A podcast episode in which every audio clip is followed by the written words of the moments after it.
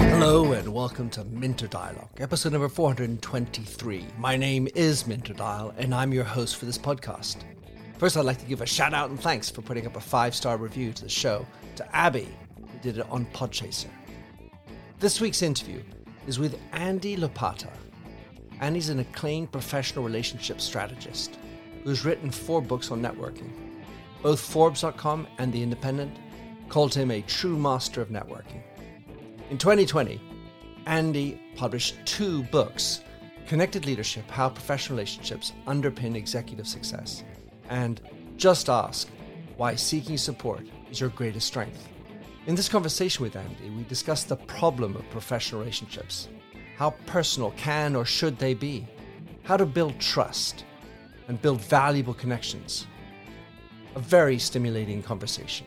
You'll find all the show notes on mintedial.com, and please consider to drop in your rating and review, and don't forget to subscribe to catch all the future episodes. Now for the show.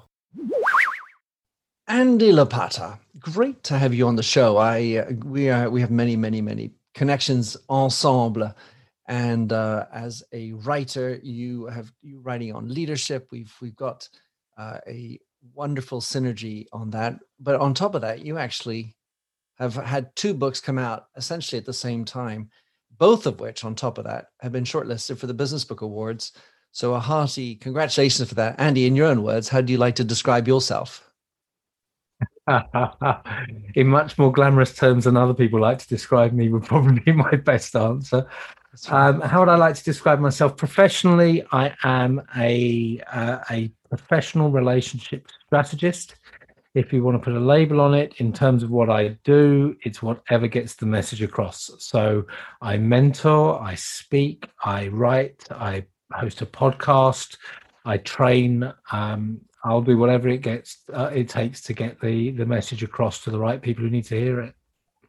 Love it. I was actually on a show about relationships, which regarded marriages and all those type of personal relationships. So this is the first professional relationship dude that I've had on the show. So what's the problem with professional relationships, Andy? How did you get into this?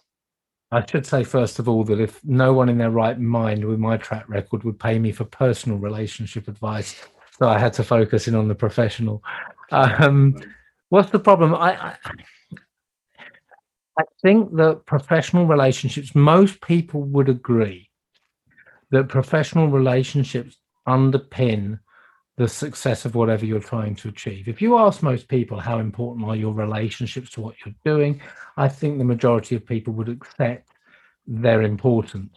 However, I think we tend to take them for granted. So we assume they will be there when we need them. We don't think strategically enough about them to make sure that we have the right people in place. Or in some cases, we think too strategically and we ignore just building relationships with people we have rapport with. We don't invest enough time into nurturing them, making friends when we can rather than when we need them, as Carol Stone once famously said. And we're reticent when it comes to leveraging them. So it's not about a lack of awareness of their importance. It's about a lack of focus on actually making them work and achieving our full potential with the help of other people. Well, we're going to dig in on all of this because obviously I read your book, Connected Leadership: How Professional Relationships Underpin Executive Success. And at many levels, I completely embrace and agree with this. Yet we're talking about professional relationships. And as you funnily enough said right at the beginning, don't ask me about personal relationships. My question is, how personal are professional relationships? It's a lovely question. It's a very good one. It partly depends on you as an individual and the other people, because it comes down to personality type. It also depends on your industry, because in some industries, and I would challenge it, but I also respect reasons for it. In some reasons, people are a lot more reticent to cross a line between professional conversation and personal conversation. And in some industries, and I work with a number of compliance-heavy industries, there are very strong reasons not to cross the line. I would always, as I say, challenge it. I was working with a group in the financial services industry earlier this week, and we were looking specifically at LinkedIn. And one of the things that I've been working with them on is to let more of their personality through on their LinkedIn profiles, because if you look at their activity, everything is brand, and their organization sends them things to post every week, and that's what they're posting. And then I showed them, one of them has started posting much more personal stuff, and I showed them the difference in the engagement figures for that compared to the brand messages. And I said, it's that two things happen. One, by posting the personal stuff, you get permission to post the business stuff. Secondly, by getting people to engage with you on the personal stuff, they're more likely to see the business stuff because of the way LinkedIn algorithms work. But even after all of that, one of the guys said, LinkedIn isn't Facebook, I can't do it. So we need to, everyone is different. That I respect that. That's his choice. He has to be comfortable. You can't force someone to engage in a way they're not comfortable with.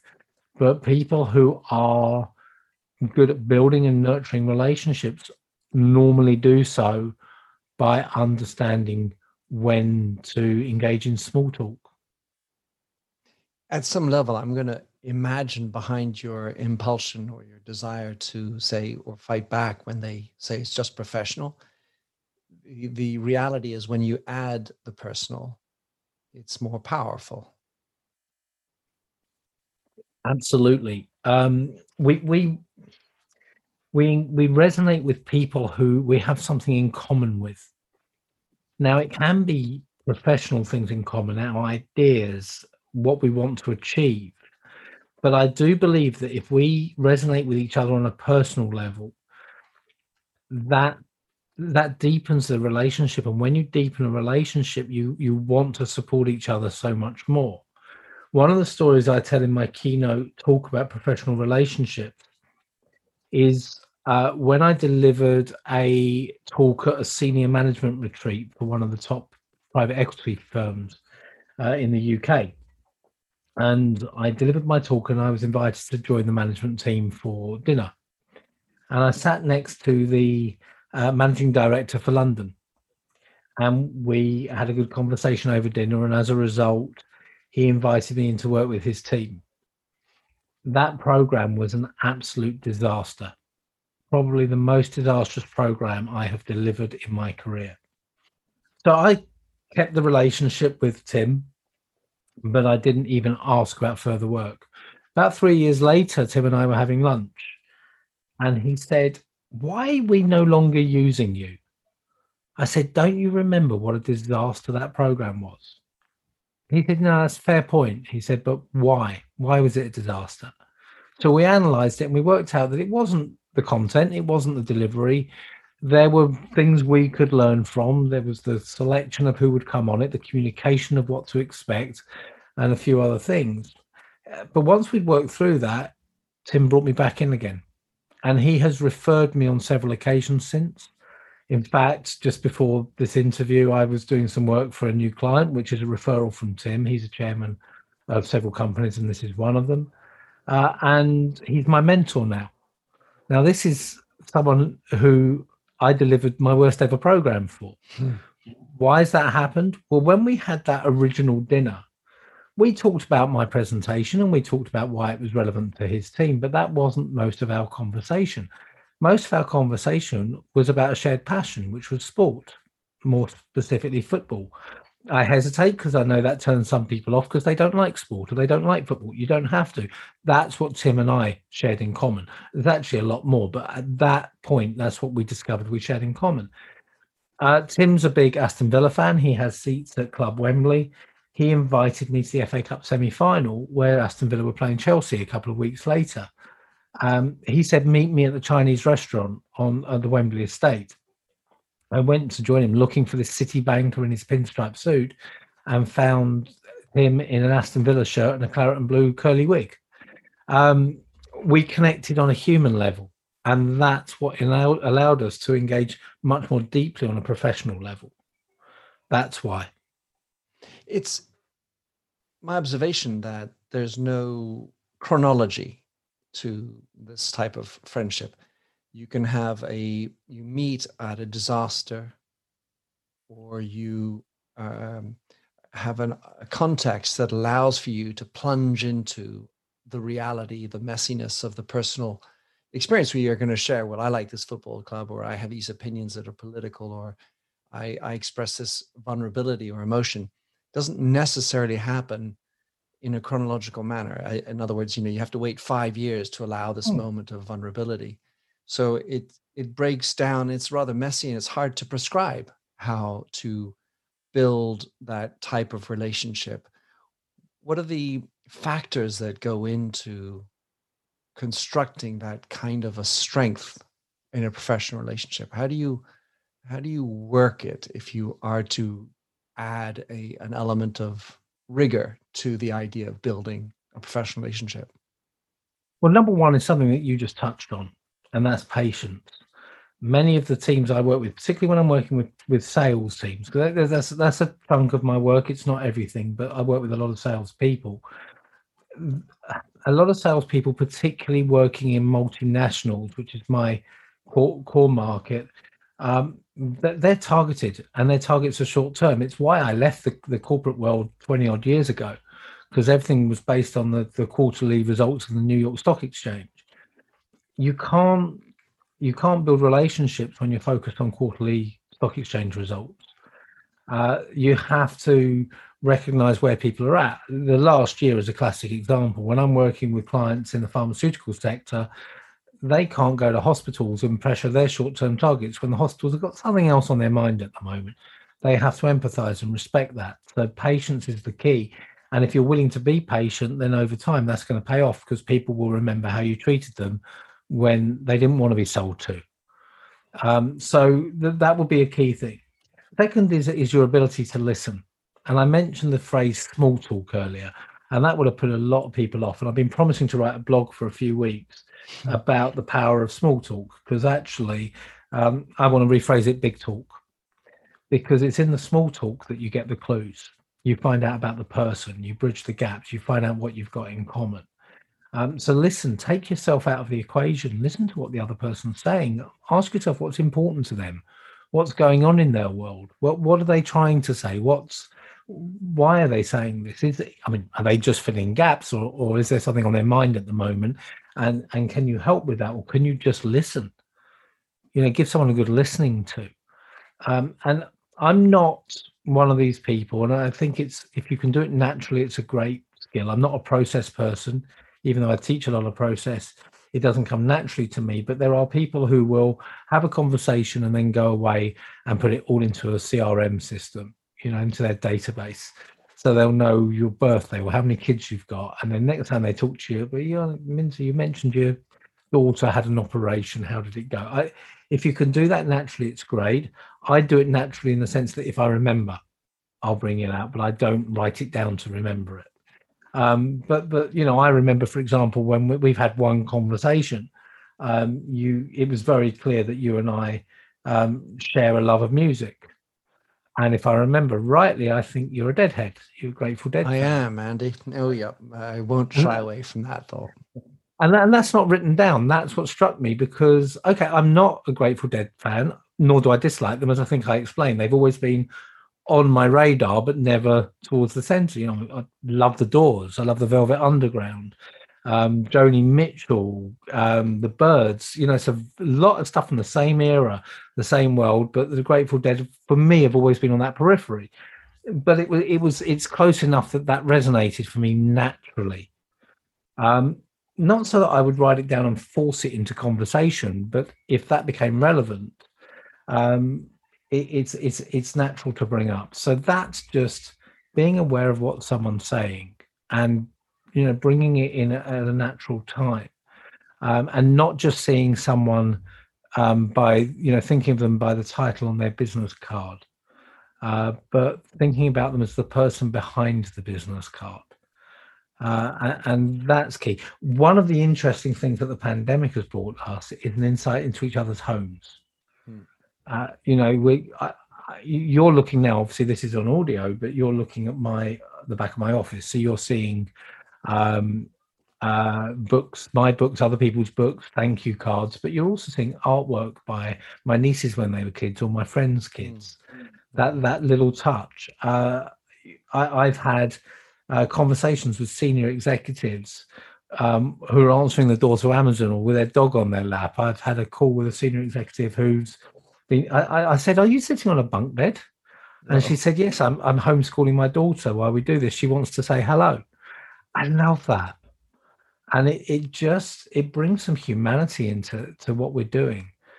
And I think it's sad that we're going to lose that when we get back to something approaching normal, because we've seen behind the high-powered job titles, the shoulder pads, and we've seen the person behind it. And it's so much easier to relate on that basis.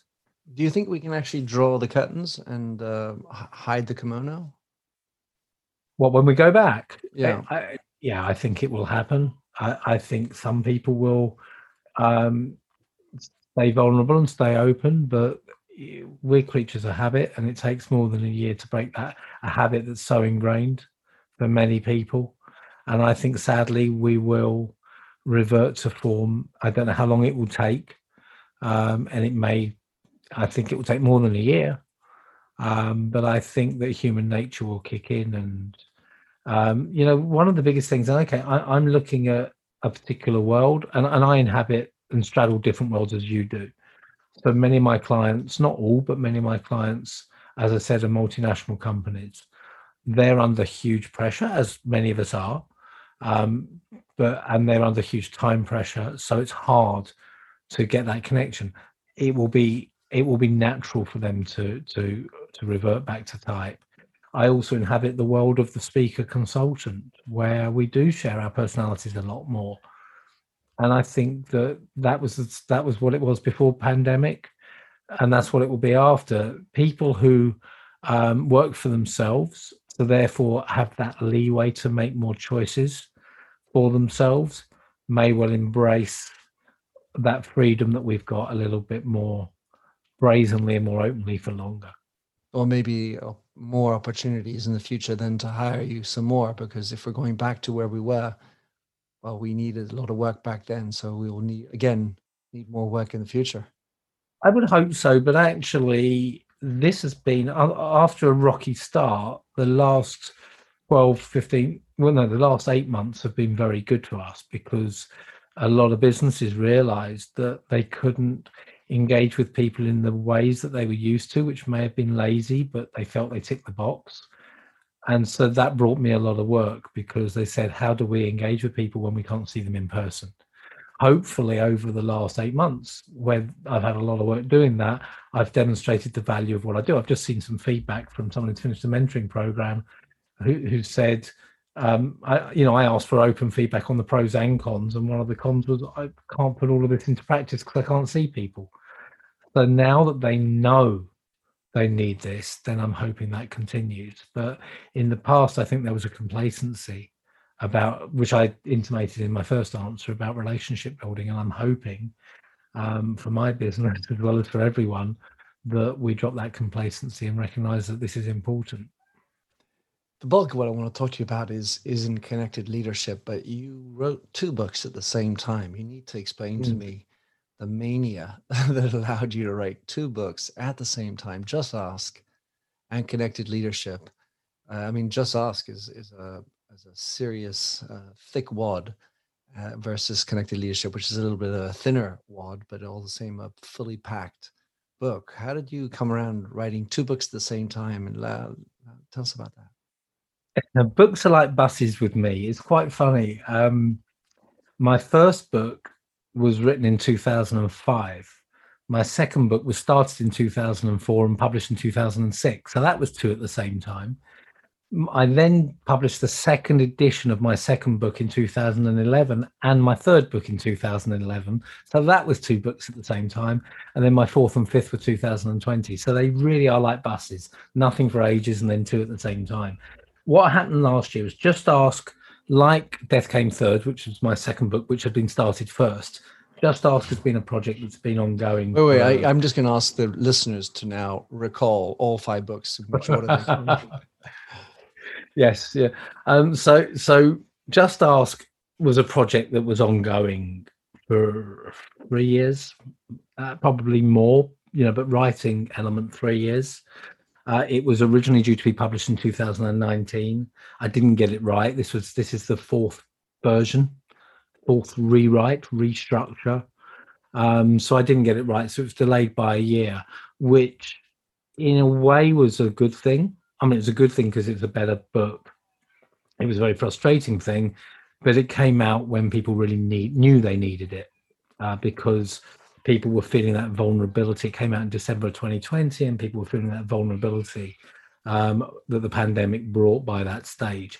If it had come out in December 2019 as planned, or November 2019, well, it would still have been needed, but I don't think it would have been as immediate as it was. So that was all in place. So come the start of the pandemic, I was on that fourth rewrite. And I think the book was going into editing process around that time. Pandemic came along. Now, take a jump back to autumn 2019. And autumn 2019, I finally gave up. I had been trying for I don't know how many years to get people to see networking as more than working a room. And, my role was networking strategist. You said professional relationships strategist. My role was networking strategist. That was getting me work that wasn't fulfilling me. It was getting me to teach younger people, which is fine. I love doing that, but just teaching them how to network at events, which is part of what I do, but it's not fulfilling, because I'm a great believer. There's no point, Susan RoAne coined the phrase, how to work a room. There's no point knowing how to work a room if you don't know why you're in the room in the first place. But I was fighting a battle to get people to think strategically about networking and think beyond events. So in October, I think it was 2019, I wrote a blog called Shifting Position, which is on the homepage of my website and my profile on LinkedIn as a featured blog. And in Shifting Position, I explained why I was shifting position. I no longer talked about networking, but I talk about professional relationships. So that was the start of a separate journey.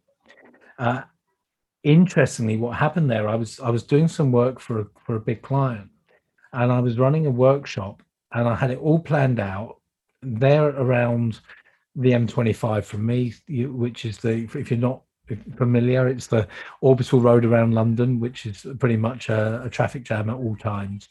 And it was a 9 o'clock start. So that meant being up at 5 to get on the motorway by 5:45. So that I could get around it and just sit in the car park for an hour rather than sit on the motorway for 2. So I went to bed 9 o'clock in the evening to be ready, and I can't fall asleep that early. So I'm lying in bed trying to sleep, and suddenly new ideas were springing to mind. And I kept jumping out of bed, and this went on all night, jumping out of bed and writing down new models on Post-it notes. And I put the Post-it notes with my training notes, went to deliver the training. When I got to a certain point, I said, look, you've got a choice. You can have the training I've planned and I delivered many times, or you can have the ideas that kept me up awake all night that I think are really interesting. And of course, they all said, give us the new stuff. And it worked really well. And so I had a number of new models. I came up with the 7 stages of professional relationship. I came up with what I now call the relationship matrix. I called the 3-eye pie then. And a couple of other new ideas that I hadn't really explored before. And I realized that this wasn't represented in any of my books, and this was some stuff that I wanted to put in the public domain. In addition, as part of that repositioning, the next stage, I was working at all levels of seniority, but I wanted to be seen more in that leadership space, because I got a huge buzz when I worked with senior leaders, but too often, because of that association of networking with being networking events, they were bringing me in to work with their junior staff. So I wrote Connected Leadership, and I wrote it in 2 weeks. The ideas just fell onto the page. So one book took me 3 years to write. And as you say, it's a much, much bigger, bolder book. Connected Leadership was just 12 chapters. Well, actually, I'll tell you what happened. I wanted to get this stuff out there and share it, and I decided to write a tips book with 12 ideas, and I was going to use it as a lead generator for my business to get it out there that I work with leaders and that there was a way for leaders to think about professional relationships. I would offer this 12-step tips book as an incentive to engage in conversation with me. And I'm in a mastermind group, and one of the guys in the meeting I presented this was a very senior learning and development professional focused on executive development. So for the top 200 leaders in a globally renowned firm, you'd know them straight away. And he took one look. All I had was 12 headings. And he took one look at it and said, "You're giving this away?" And just him saying that made me think, have I got more here than I thought? Because this was going to be 12 pages, you know, a page on each. So I went back and I mind mapped what a chapter would look like for each, and I realized I had a book. And I just started writing them, and it's not a long book. The category it's in is the short book category. It's 25,000 words. So that's probably, it's half of Just Ask. It's probably just over half of a typical business book, half to two-thirds of a typical business book. But I just put these ideas down in an easily digestible way. And it took me 2 weeks, and we brought it out within 2 months. Wow, fantastic. I was just listening, Andy, and I like to connect dots. And so what's interesting is you went to a mastermind and then you mind mapped. So it's like mastermind mapped your way into that book.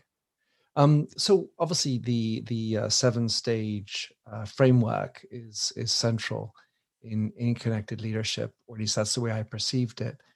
The 4th stage was the one that I would say I wanted to dig my teeth into, because it's all about trust. And I had a eyebrow raising moment to think that the 7th stage is where you become friends, because just like your story at the beginning, sometimes the link in through that small talk, big talk opens the door to trust and friendship on a fast track. So let's start with, how do you build trust? I'm smiling because I've just recorded a video answer to exactly this question. You build trust in a number of ways. The number one for me, I believe we trust people we like. It makes us want to trust them more. Let me put it that way. And we like people we have something in common with. So if you can find commonality, and I shared that in my story about Tim earlier, you're more likely to trust people. We trust people because other people we trust them. That's what I call associated trust. That's where name dropping comes in, but done in a natural and not pushy way. But if we're introduced by people who the other person knows and trusts already, we're already in a place to start. Just a step back from that, I think it's an interesting wording on the question, because we assume trust is binary, and we trust or we don't trust someone. Now, I think there's a state that I call trust neutral. So rather than saying not trust, if I say I don't trust you, we take that to mean I distrust you. Actually, I think it can mean something different. And that is, you haven't given me grounds to trust you yet. So therefore, we're trust neutral. I don't trust you. I don't distrust you. If we have associated trust, that will help us get off to a better start. If we can have associated distrust, I see people who are associated with people I don't trust. And it happens because there are people in our self-development world that have a bad reputation. And if I see people mentioning their names, I take a step back. So I'm not in trust neutral with them either. So it can work both ways. So when you name drop, be careful that the names you drop are actually ones that will resonate with the person you have in mind. So we have a starting point that is very rarely trust neutral, because even people will decide whether they trust you or not based on how you're dressed, how you're presented, what you look like, whole range of factors that will decide which side of trust neutral you start in. Then you build from there. And you build from there, as I talked about, you build from there from common interests, and you build rapport from there. You build from there through delivery. You know, the old phrase of under promise, over deliver. That will help you build trust. You build from there through reliability, which is very much in the same ballpark as your general delivery. You build trust through credibility, showing your expertise. So, you know, people will be making a decision on this podcast on whether they trust me or not. Some people will be thinking, God, he's full of himself and he talks a lot, and they won't trust me. Others will be thinking, he knows his stuff. I hope they are anyway.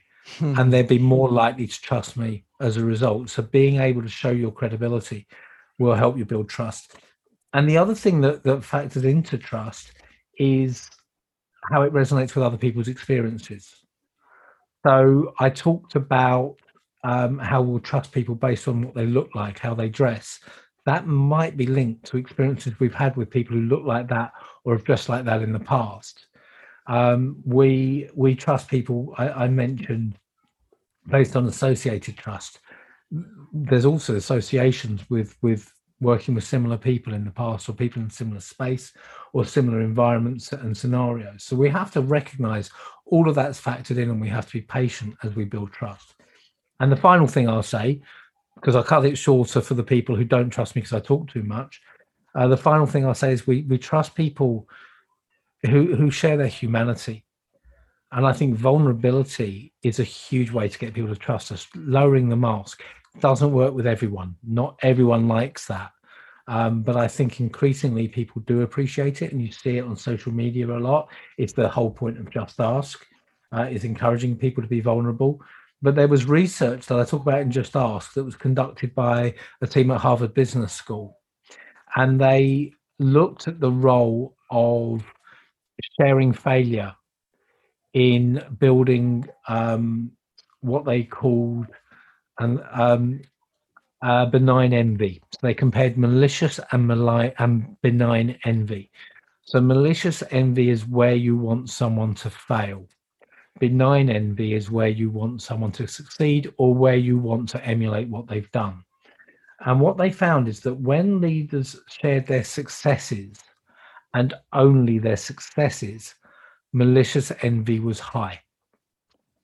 When leaders shared those successes, but along the way shared where they had struggled, stumbled, fallen, benign envy became high. So we increase trust when we show that we're fallible. That's lovely. I took many notes as you were going along. And one of them I want to dig in on, which is, you're obviously referring to a notion of you are your network. In other words, if I tell you I'm a friend of a schmuck and you don't have a high regard for that person, that obviously is going to indicate to you something. It doesn't mean I'm written off, but it certainly is an indicator of the type of person I am. And then I wanted to confront this idea of, well, I like the chap or this woman, and we share an interest in common. And I could then maybe put a bracket around that as like-minded. I like them, they have similar interest. And yet we also need to have diversity of opinion. How do you navigate that one, Andy? Well, it's one of the things that I talk about, as you know, is the importance of cognitive diversity. That's diversity of thought, diversity of opinion, diversity of perspective, of expertise, of experience. So you do... I think you can like people who think differently to you. That comes down to, you know, I shared different factors that make us trust. One of them was commonality. Another was credibility. And if someone is credible, they don't have to have the same ideas as you. They don't have to have the same perspective, but they talk a good game, and you respect the way they approach it. This is what we've been lacking in British society, in American society, and many others over the last 4 or 5 years, that we're not allowing respect to come into our conversations, that we're saying you have to think like me, or I can't like you, I can't trust you. And this is what we're lacking in that discourse. I was watching the Daily Politics today, and you had a Conservative backbencher and the Labour minister, Jess Phillips, talking about a topic that was close to both of their hearts, and it was around domestic violence. Anyone who knows British politics will know Jess Phillips is a huge, powerful advocate for women's rights and against domestic abuse.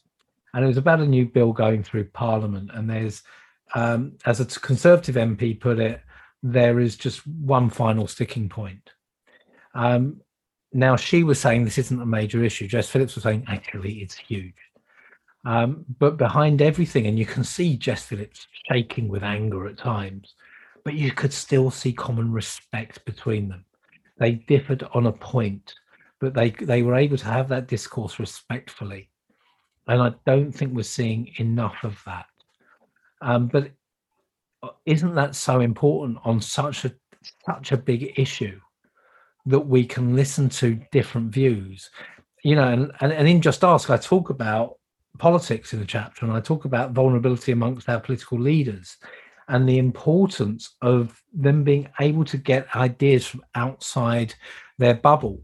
I interviewed the former Conservative Party chairman, current minister, James Cleverly, and I asked him about the Tories had a policy going into the 2017 general election, and it's the one that's credited with costing them a majority in that election.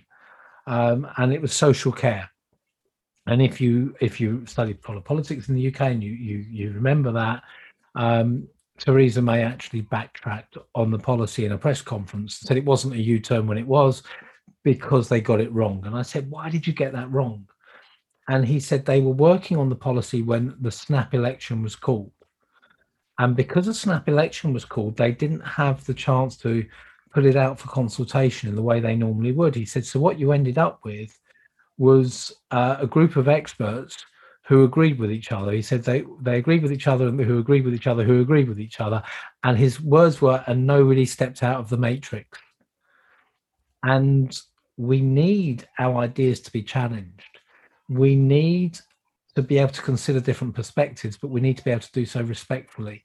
It's been missing in our political discourse, it's been missing in our national discourse, and in our global discourse on a range of topics.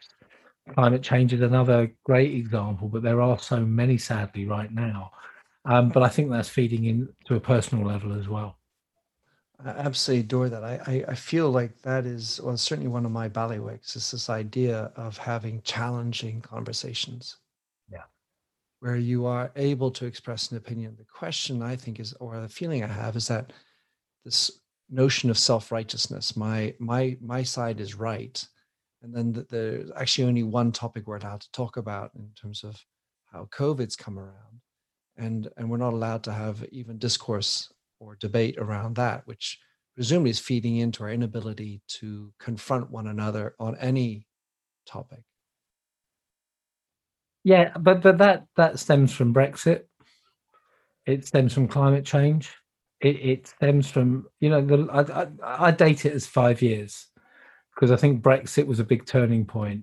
Even, you know, we had the Scottish referendum beforehand. Even that was a more polite discourse than we've experienced since. So social media obviously, you know, feeds this. But it's not solely that, and we need to shift the way we approach things.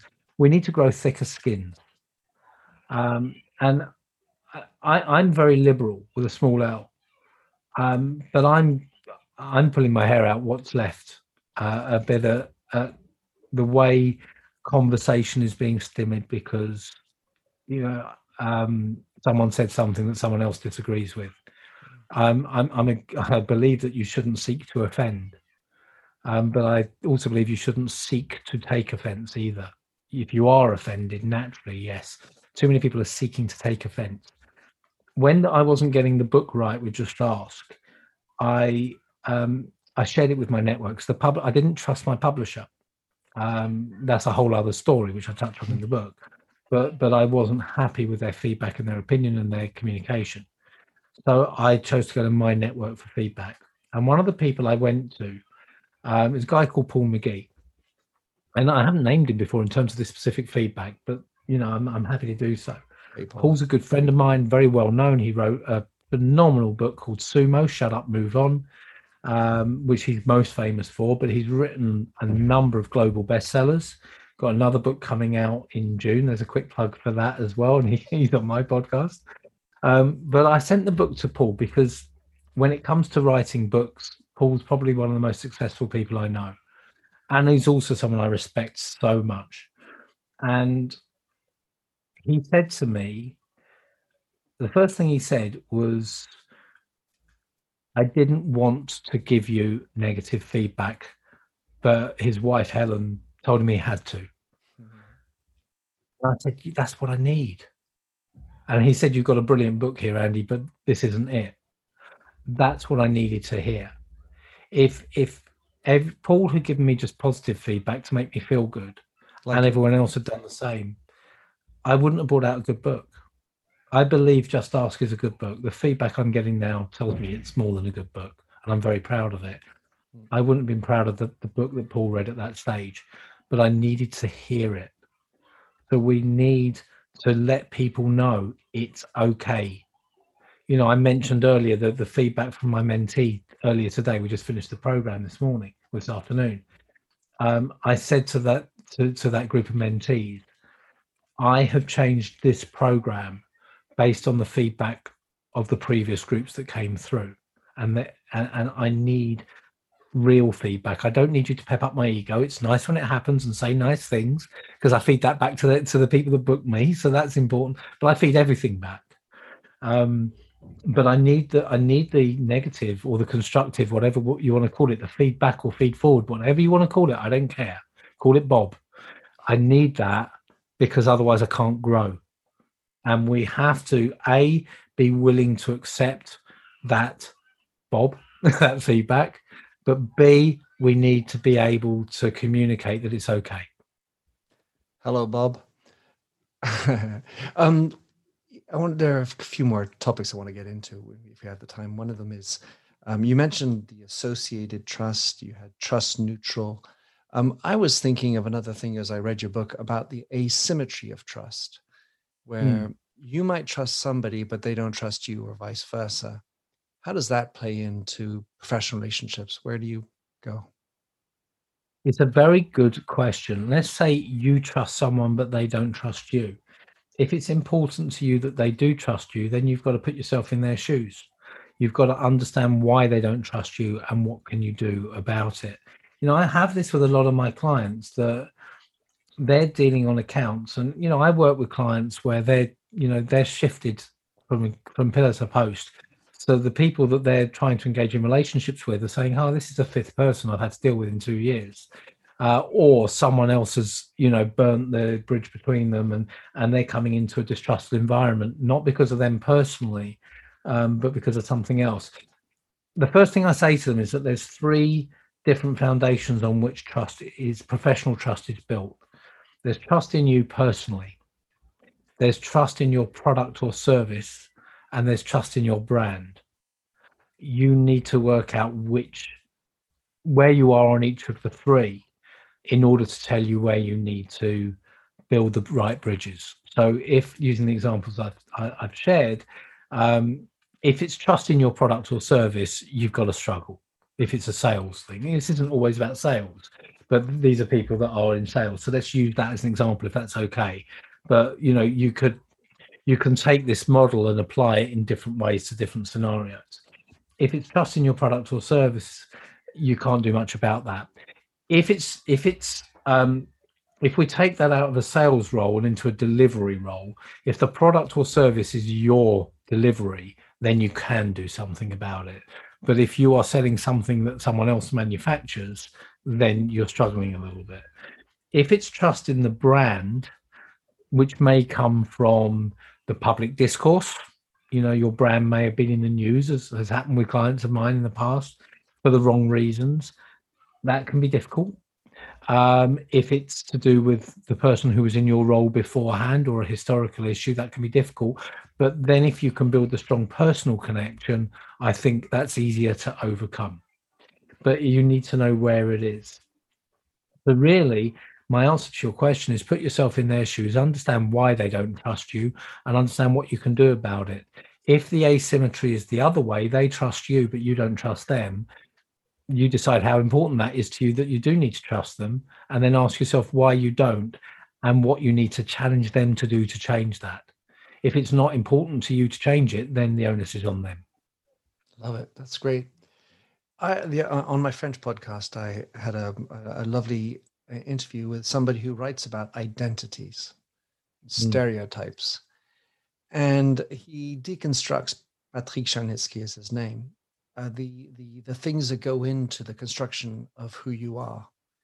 And so we have this identity, we have communities, we have values, we have opinions and tastes.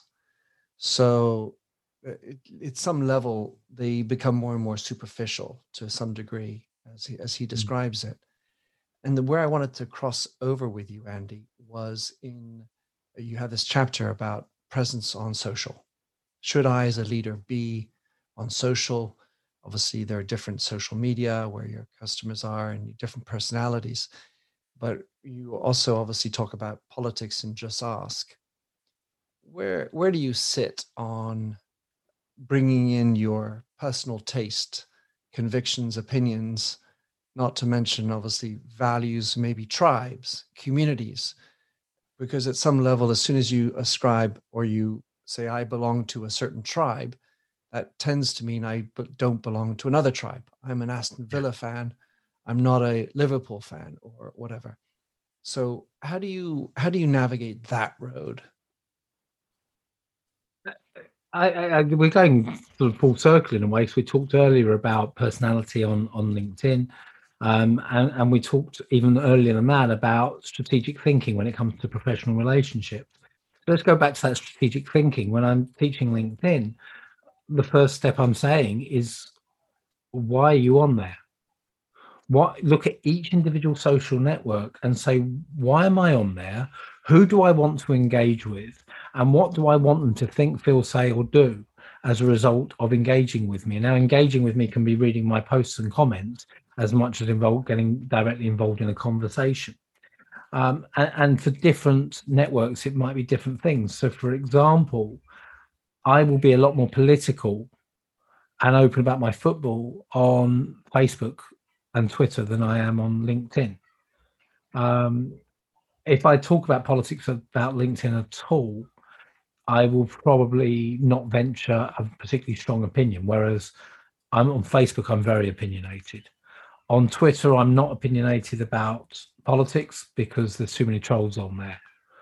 And it's just not worth my energy. The amount of times I write a tweet and delete it, I can't tell you. And sometimes that's all you need to do. But I know on Facebook, I might get drawn into it and I've backed off from certain debates. But for me, as someone who studied politics and believes in each individual's role in the democratic process, it's incumbent on me to play a part in the debate. But I look at where I do that. But if I don't say anything, if I see injustice or something going wrong in the world, then I can't complain about it if I haven't spoken up. And I try and engage my network in that debate. LinkedIn, that's not why I'm there. I'm there to build, nurture, and help me leverage professional relationships and personal relationships professionally. So I will share myself. I will share elements of myself. I've probably shared that I'm a Charlton fan on there, but if you're on Twitter, you can't get away from that because probably half my tweets are about Charlton. And on Facebook, you wouldn't get away from that. I've probably shared that I'm a music fan, but you'll see more of that on Facebook. You will see that I love cooking because posting, as I found, post up a picture of a chopping board with garlic, onion, and ginger and chilies on it, and you'll get a lot of response. But, I add a bit of humor in there. I said one of the advantages of meetings in lockdown is you don't have to think about what meetings you got the next day before you cook a really hot curry. So it's putting a bit of humor in. That got a huge engagement. And I do share stuff like that. But it's thinking first, why am I here? Who do I want to engage with? What do I want them to think, feel, say, or do as a result of that engagement? The other thing I would say on that is and I touched on this earlier to a degree, I'm in a privileged position as a youth in that we are free to make decisions about what we post. And the only people who really feel repercussions is us. The people I work with, to a different degree, don't have that luxury because they are reporting to their bosses, they're reporting to shareholders or other stakeholders. So they have to be more careful. So even more so, what do you want people to think, feel, say, or do as a result of your engagement? You want them to engage with you, see you as an interesting human being, want to know you, feel that they've got stuff in common with you, but you don't want your boss to say, why the hell are you doing that? And I speak as someone who in the pre-social media days was a civil servant back in the early 90s. I was in the audience on Question Time, and this has happened twice. Got the mic, said something that nearly cost me my job. So, yes, there are times to keep opinions to yourself. I was saved by the FA Cup final going to extra time and penalties and in a replay, which meant the Question Time was on very late. And this was pre-Sky Plus and videos, so because I'm old. So my bosses didn't see it. They just heard about it. That's funny. Yeah, so your governance and the industry, like you're saying, does matter in terms of how far you can go. Well, Andy, what I can say is that the afterword of your book talks about a wonderful topic, which is empathy in time of COVID. And certainly we are talking about the lastingness or not of what's been going on. One thing I certainly hope, and has been part of my bailiwick, is to continue to promote the benefits of empathy. Obviously, when you're talking about trying to gain trust and what's in it for them, what are they thinking, feeling, and using the empathy, and that obviously is going to be a glue to make sure you get those personal relationships.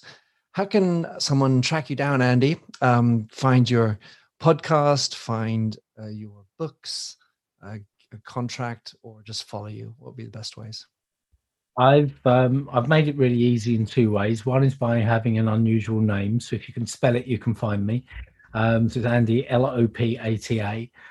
But the best way is if you go to Linktree, so it's linktr.ee / Andy Lopata. I always want to put a .com in there, but there isn't. It's .ee. So it's linktr.ee / Andy Lopata, Lopata. And you've got links to my books, to my podcast, to my blog, to my website, to my inside leg measurement, whatever you need. Brilliant. Well, I'll put that, of course, into the show notes. Pleasure to have you on the show. Lovely talking about professional relationships and ultimately, of course, somewhat personal all the same. Minter, thank you so much. I've really enjoyed it. Thanks for having listened to this recording of the Minter Dialogue Show. You'll find the show notes and other blog posts on mintedial.com. If you enjoyed the show, please head over to iTunes to give a rating and review. And to finish, here's a song I wrote with Stephanie Singer, A Convinced Man.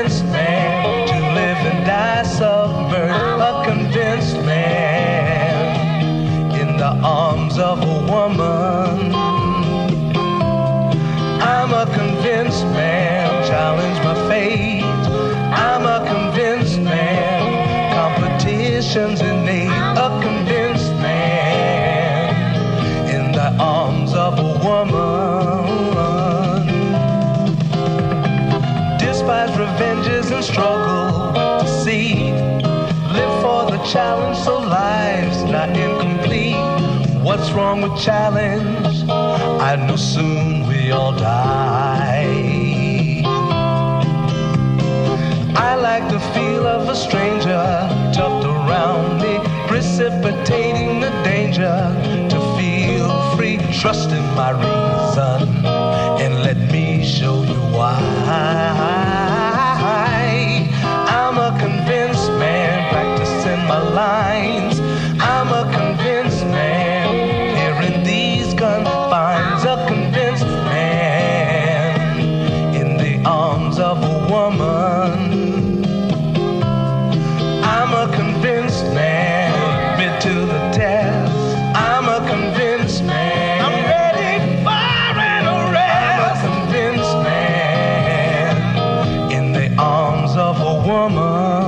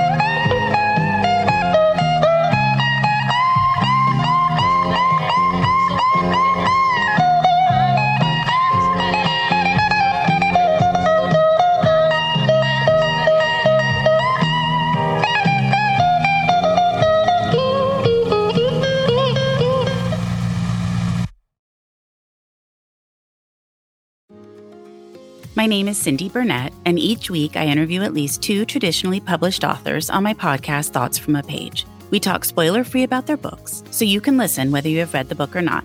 And then we delve into things that you most likely won't hear about anywhere else.